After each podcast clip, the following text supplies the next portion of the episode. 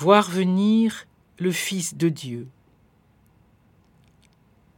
Jean voit Jésus venir vers lui. Mais que veut dire voir venir? Rappelons-nous la parabole du semeur. C'est pourquoi je leur parle en parabole, parce qu'en regardant ils ne voient point, et qu'en écoutant ils n'entendent et ne comprennent pas. Ainsi peut-on regarder de ses yeux et ne pas voir ce qui vient, celui qui vient. C'est ce que relate le livre de l'Exode à propos de Pharaon, dont le cœur est endurci, et qui ne tiendra aucun compte des prodiges que pourtant il a vus de ses yeux. Moïse a beau parler et parler encore, réaliser des miracles et déclencher des fléaux.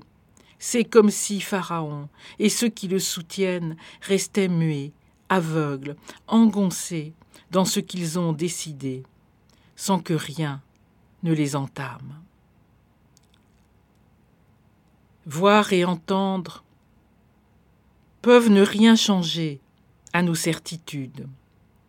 Comme ces témoins du relèvement de la mort de Lazare, qui alors qu'ils ont assisté à un miracle inouï, décident de mettre à mort Jésus.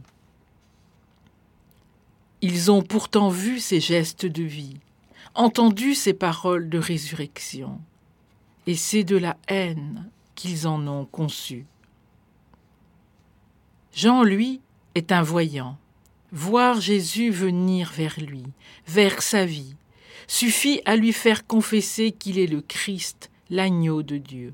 Cet agneau qui sera mené à l'abattoir d'un procès inique et de la mort. Cet agneau sacrifié qui sauvera la vie des premiers-nés israélites, signe alors de la délivrance, de la libération de l'esclavage. Oui, Jean sait de la sûreté de son cœur et de sa foi que cet homme, fils de l'homme et fils de Dieu, vient le délivrer, vient nous délivrer de ce qui entrave et tire vers le néant. Alors, préférons la vie au repli, ne nous opposons pas à la vie qui se manifeste et s'offre pour que nous soyons des vivants les uns pour les autres. Aiguisons notre regard afin de voir qui vient à travers le visage de quiconque.